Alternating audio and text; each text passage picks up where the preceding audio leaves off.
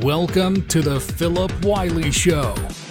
Take a look behind the curtain of professional hacking and hear compelling discussions with guests from diverse backgrounds who share a common curiosity and passion for challenges and their job.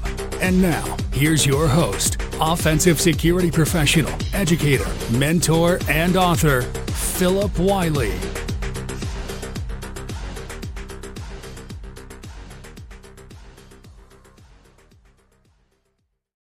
Hello and welcome to another episode. I'm very excited to have Manit Sahib joining today.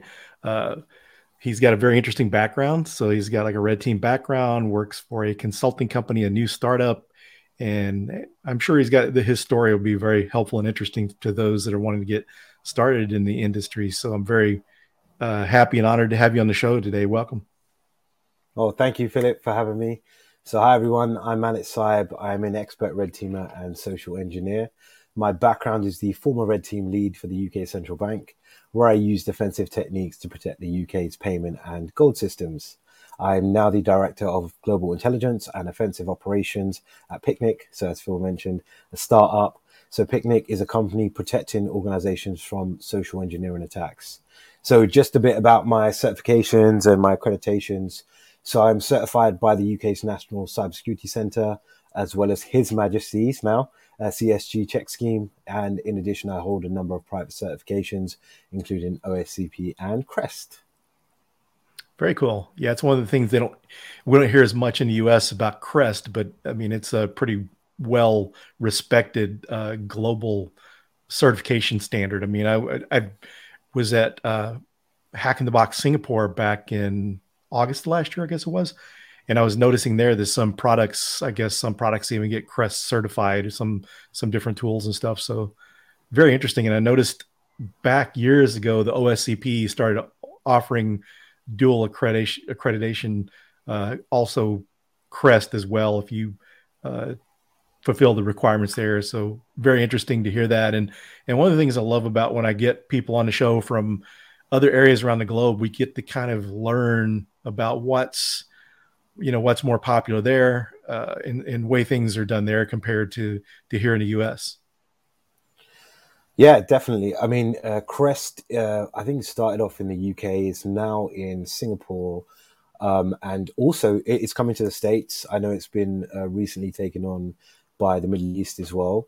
So the reason why there was Crest accreditations was to um, hold the testers up to a certain standard so they know they could fulfill a role when going into like a consultancy position. Um, obviously, what we're doing is malicious, right? So there was like the ethical check, make sure you're doing it right for the right purpose, and also the impact. You don't want to go into, for example, um, ICS environment and DOS DOS the machinery or whatever is critical national infrastructure. So with the crest comes the assurance that the tester on site it knows what they're doing, um, and yeah, I, think it's getting a, a, lot more traction across the globe. The, you mentioned OSCP, so when I was starting, that was one of the first certifications I got. It still is like the baseline gold standard for coming into like pen testing. Um, there's a lot of controversial uh, things around, you know, the pricing model that they've moved to. So, um, you know, Crest is still in, in, good light, but I would say definitely from the UK standpoint, Crest is looked at as your go-to certification. They have different levels from like pen tester entry, then they go all the way up to red teaming, uh, which is more the uh, covert operations, sophisticated attacks, and also red team management as well to make sure that you can conduct the engagement in a safe manner. And that is regulated by, you know, I came from the UK central bank. So one of the things that Crest jointly did uh, with the bank was create the CBEST framework.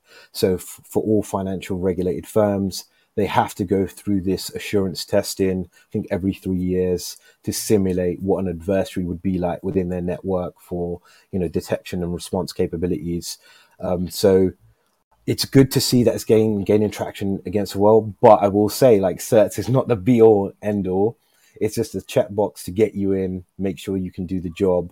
But, you know, there are other things out there. Experience plays a lot. I know TCM um, Academy is doing big things at the moment. Um, I know you know a lot of the juniors that can't afford the Crest certification or OSCP um, are going TCM route, and you know the Cyber Mentor is doing an amazing amazing job on that point. You know, it's one of the interesting things that's changed about the industry because whenever I first took the OSCP, you know, now one of the, there's a lot more awareness to people that are trying to break in the industry. You know, because at one time you wouldn't have known about the OSCP unless you worked in security or IT. You would have known of it, and, and a lot of people back when I first started taking the OSCP back in 2012 a lot yeah. of people did not know about it. They may have known about the certified ethical hacker, but they didn't really know. And I think one of the big differences too is even for the the pricing, you know, it's still can be offensive security courses can still be less expensive than like SANS.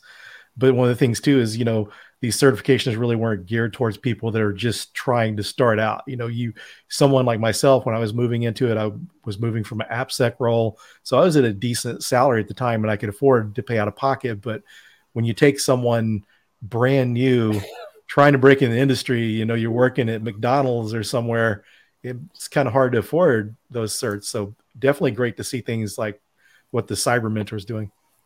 Yeah, I I totally agree with you. You know, you, it's like a catch twenty two. You need the cert to get the role, but you don't have the certain skills to do the cert, or you don't have the funding. Um, I faced that as well. I actually took out a credit card um, to pay for that because I, I invested in myself, knew how to get somewhere. Um, but yeah, it, it's good to see that you've got a similar kind of journey as well. Um, on that as well, uh, when I started doing the OSCP, and I think I mentioned this at, at, a different interview as well. I went for a role in the UK and I got laughed at the interview for studying OSCP because they hadn't heard of it.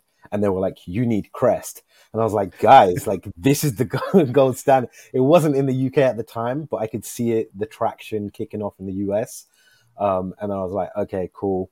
Went off, did my Crest. Um, and at that point, I think there was two routes into getting that, you know, the check. So uh, Crest comes under a check status for government status that you can do the work. And there was two ways of getting check. And uh, back in the day, there used to be Tiger Scheme. So if you had like a military route, you would do that. So at that time, I went uh, I went Tiger Scheme to get the checkbox to do check. Um, then did OSCP, then did Crest, uh, just to have the whole holistic approach to the HR checkboxes, but it teaches all the same stuff, right? So, mm-hmm.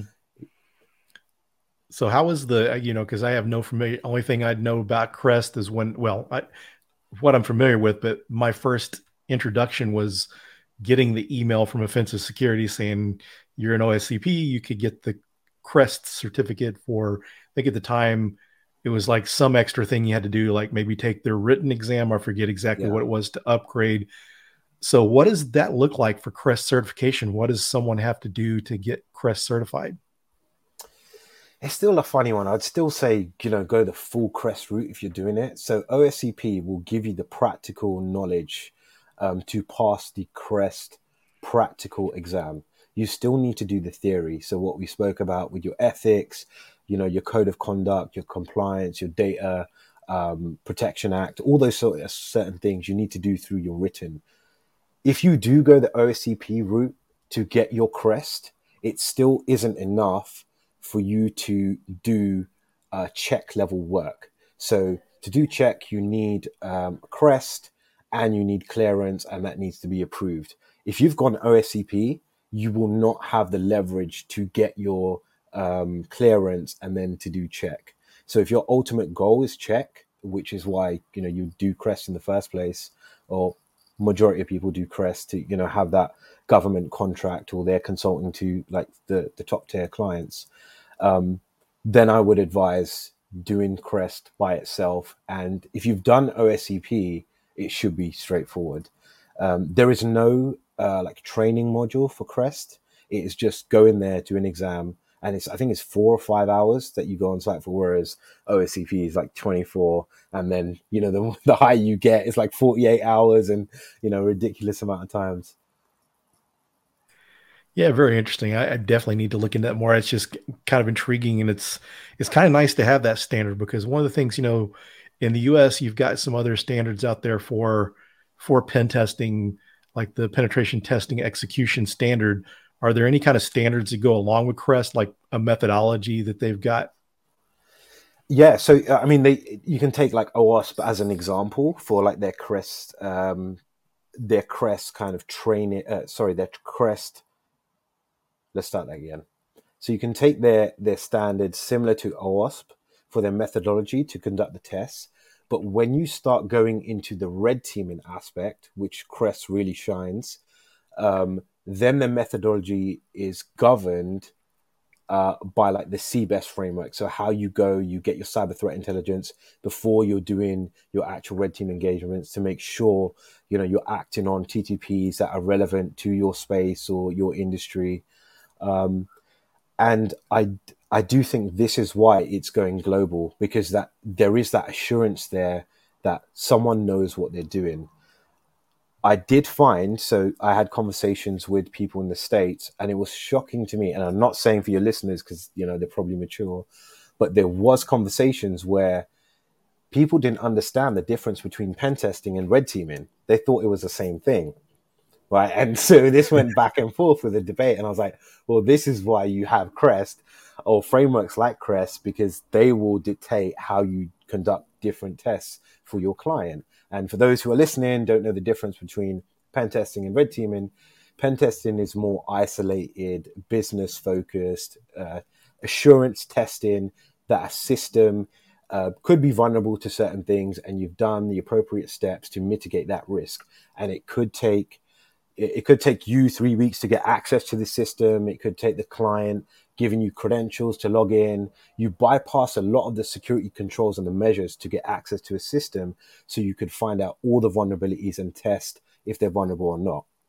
The red team, on the other hand, is you have little to zero knowledge. Your scope is the entire organization or, you know, whatever it may be.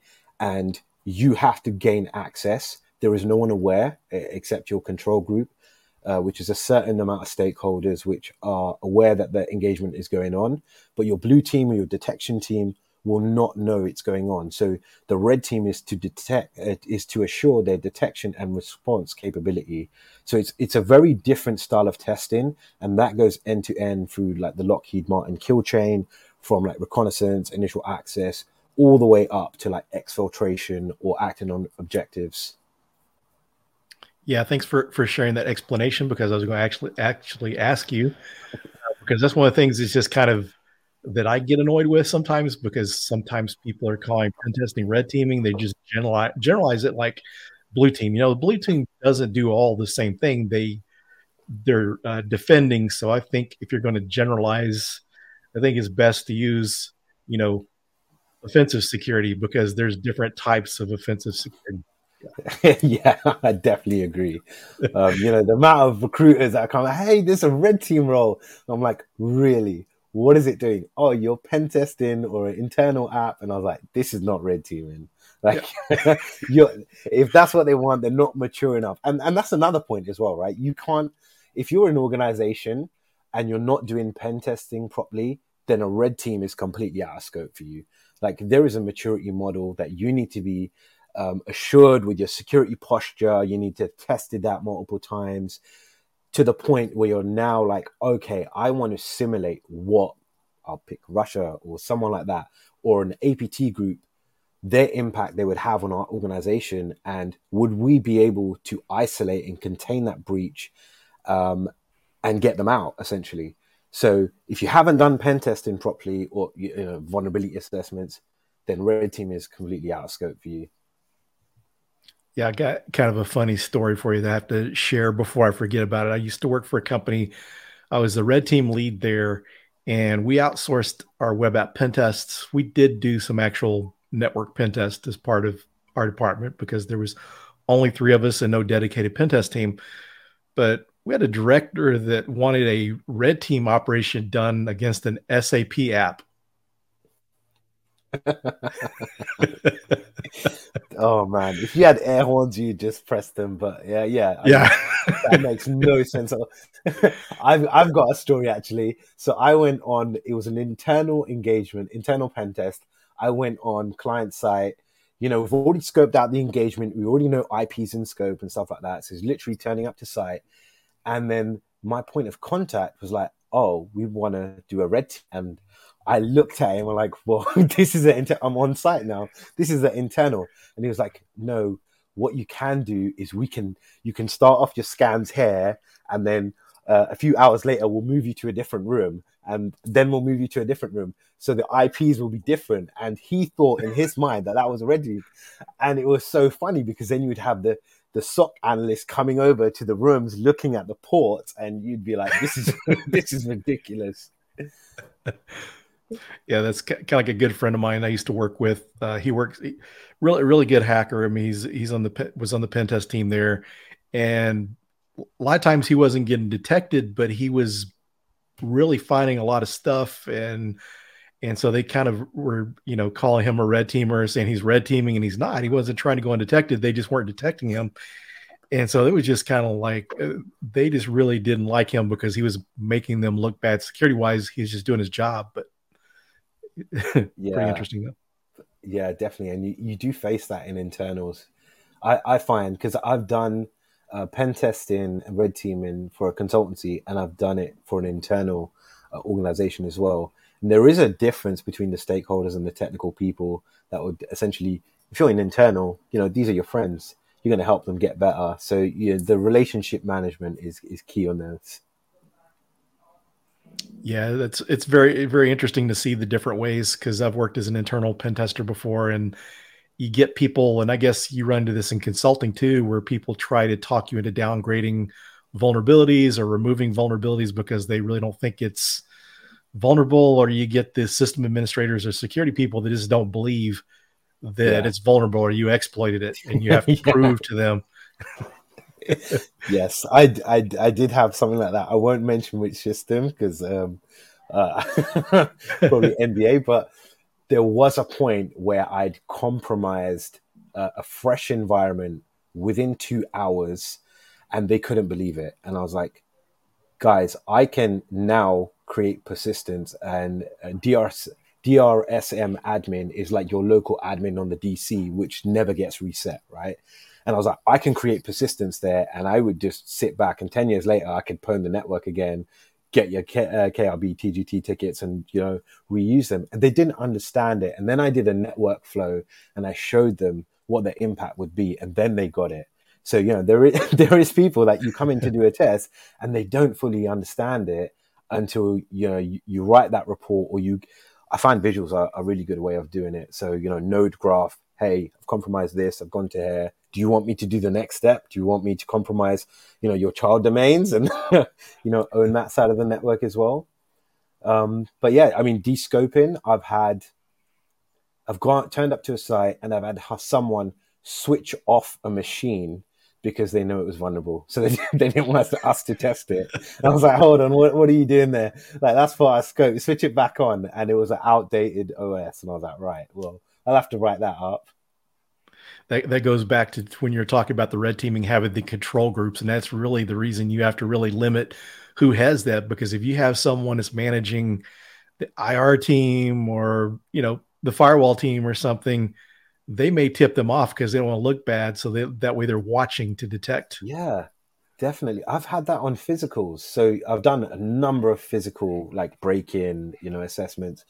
And the amount of times that the person that you're supposed to be getting in or your lead contact on site already knows something is happening. You're like, well, what is the point me being here if you already know that I'm going to be doing a physical pen test? Um, but yeah, I've got some cool stories on, on that and access control. I mean, for for a physical engagement, you know, OSINT is your best friend. Um, we used to have like ID uh, printers. So go on Instagram, you know, look at your targets. There's always some office party with badges showing. So, you know, you zoom in, find it, get it in paint, and then you create your own one and then print it out on the ID printer. And then, you know, scope out through Google Maps, whatever it may be, what the entry points would be. And at this point, you know, you you're going to go on site, you're going to show your pass, and you're going to pretend it's not working because obviously your barcode is just printed uh, as a picture rather than functional. Um, and you say there's an issue, and then you'll go in, and uh, you know it's worked a lot of the times. There were there was one where I had a security uh, desk you know, flashed my badge. They didn't obviously recognize me, and I just flashed it, and they were like, "Cool." It was an unmanned reception desk, and then I found it was all access control doors um, in the building. And first thing, you know, if you've done enough physicals, you'll know the next step is to go into the stairwells and see what could be the entry point in different floors. Went up, you know, hitting all these doors with access controls from the stairwell until we got to the top floor. Top floor was a delivery floor. So we're able to get in. And then from that, you know, scoped around, saw that there was a lift, got in the lift, way down to the first floor, bypass access control on the office floor, and then you can you can do what you need to do.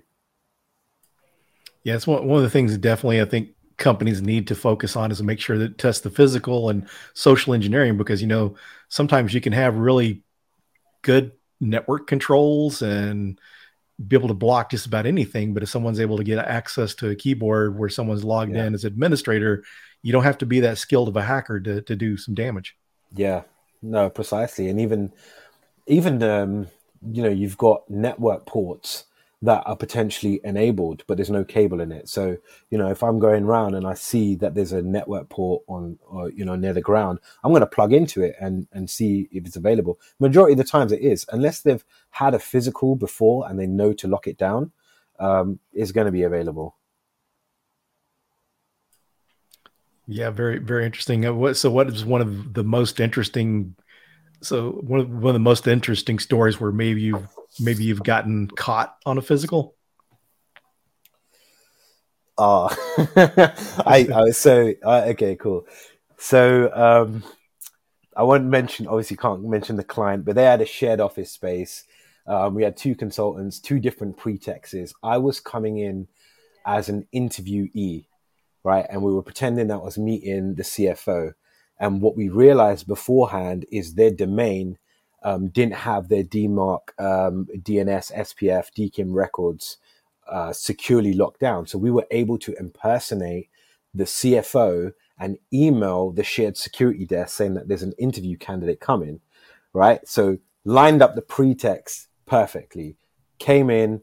Um, I was speaking to the security guard. That allowed my colleague then to pretend that he was already part of the building and he just walked straight past because obviously I had distracted the security guard. And that's a side note. If you do have security guards at your entrance, make sure you have two or three because this is a common technique for social engineers to distract one to the other one. Uh, so you know someone else could walk in.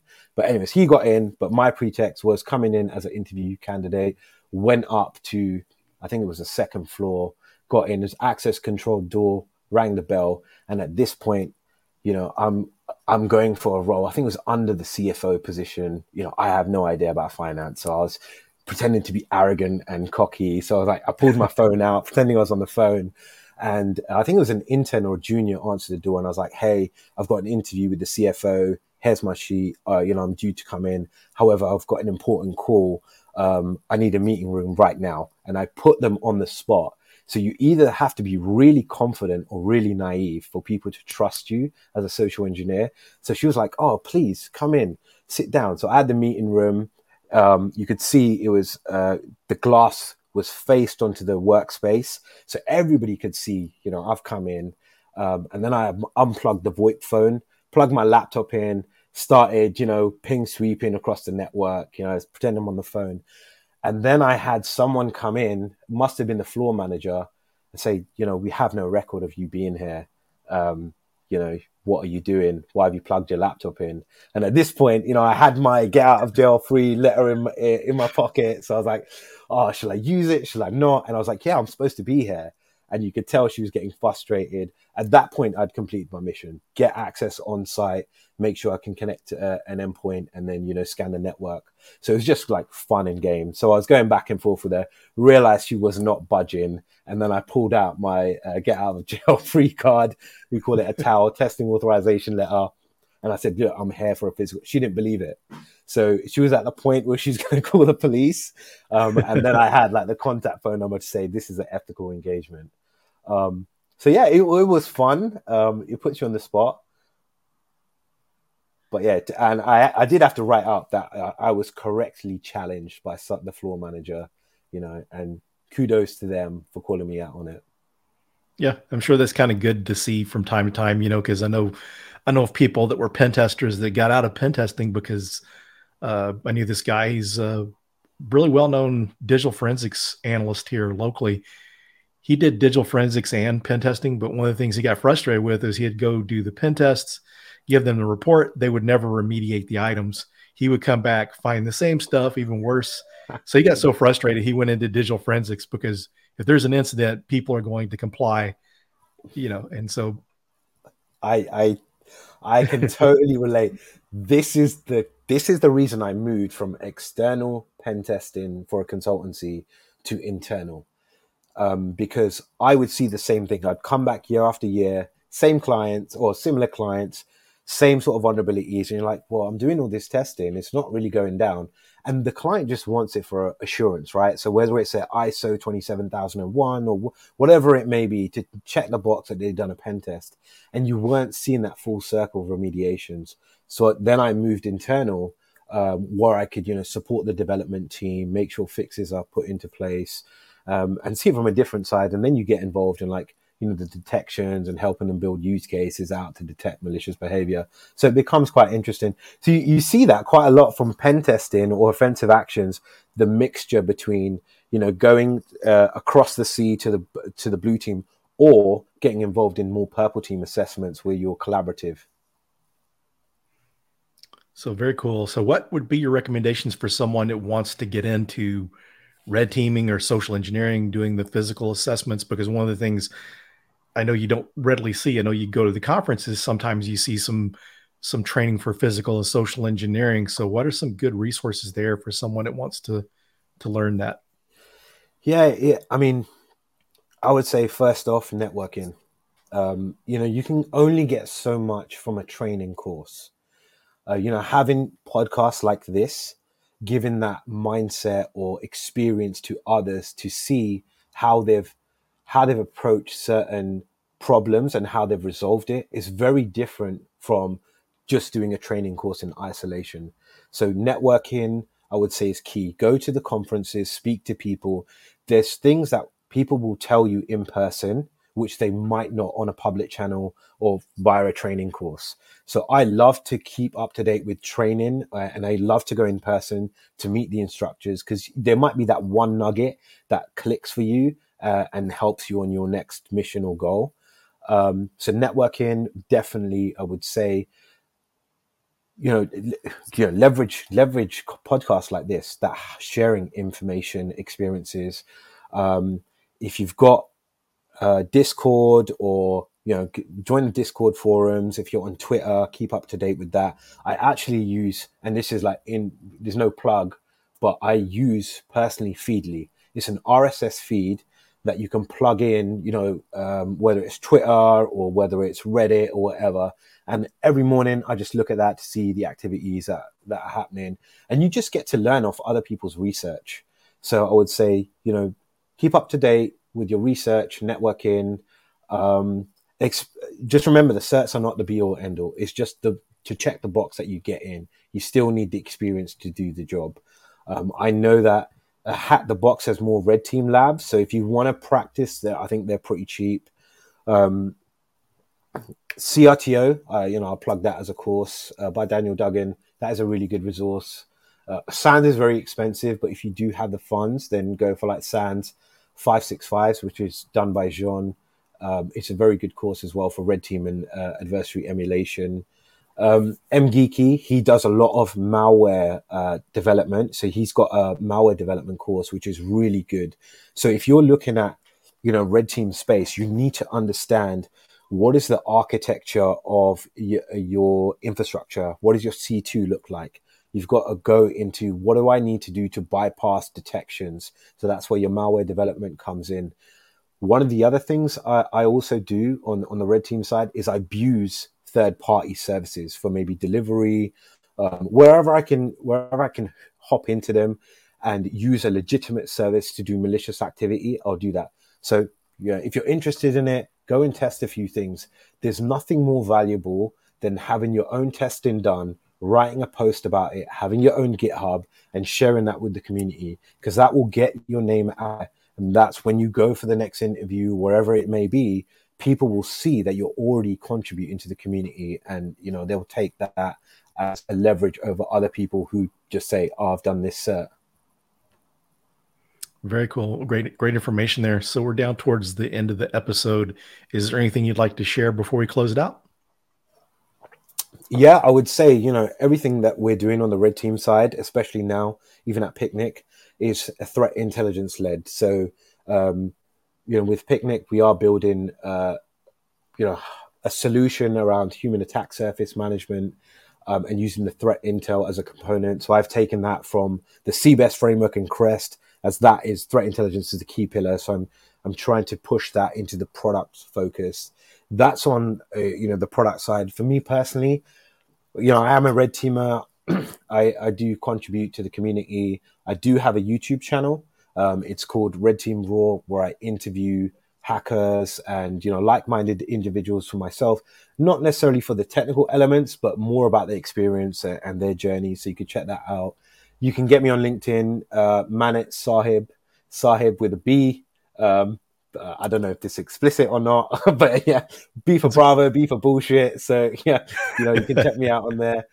Um, but yeah, I, that's me. I'm always happy to, you know, engage in conversation. So if you are stuck in your career or you know you do need advice one of the reasons i created my uh, content was to help individuals um, you know get the roadmap for their next step because i know when i was you know learning i didn't have that i didn't have people like you Phillip that you know had podcasts like this and, and helped us so if anyone needs advice or help or is struggling you know you can reach out to me on linkedin and more than happy to help you well, I appreciate you joining today. this is a very interesting conversation. It was a lot of fun. So thanks. Thanks again. No, thank you for having me. It's been a pleasure. Thanks, everyone, and we'll see you on the next episode. Thank you for listening to The Phillip Wylie Show. Make sure you subscribe so you don't miss any future episodes. In the meantime, to learn more about Phillip, go to thehackermaker.com and connect with him on LinkedIn and Twitter at Phillip Wylie. Until next time.